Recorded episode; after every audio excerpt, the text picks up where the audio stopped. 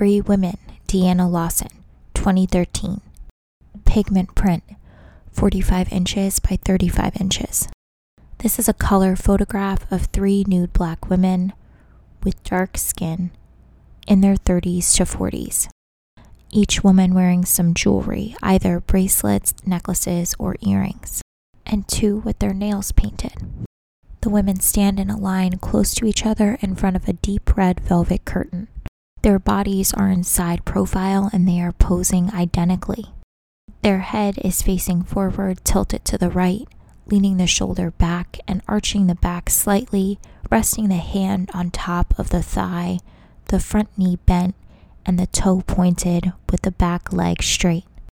They stand on a gray cement floor. Behind the red curtain is a white wall with half brown and yellow mosaic tile.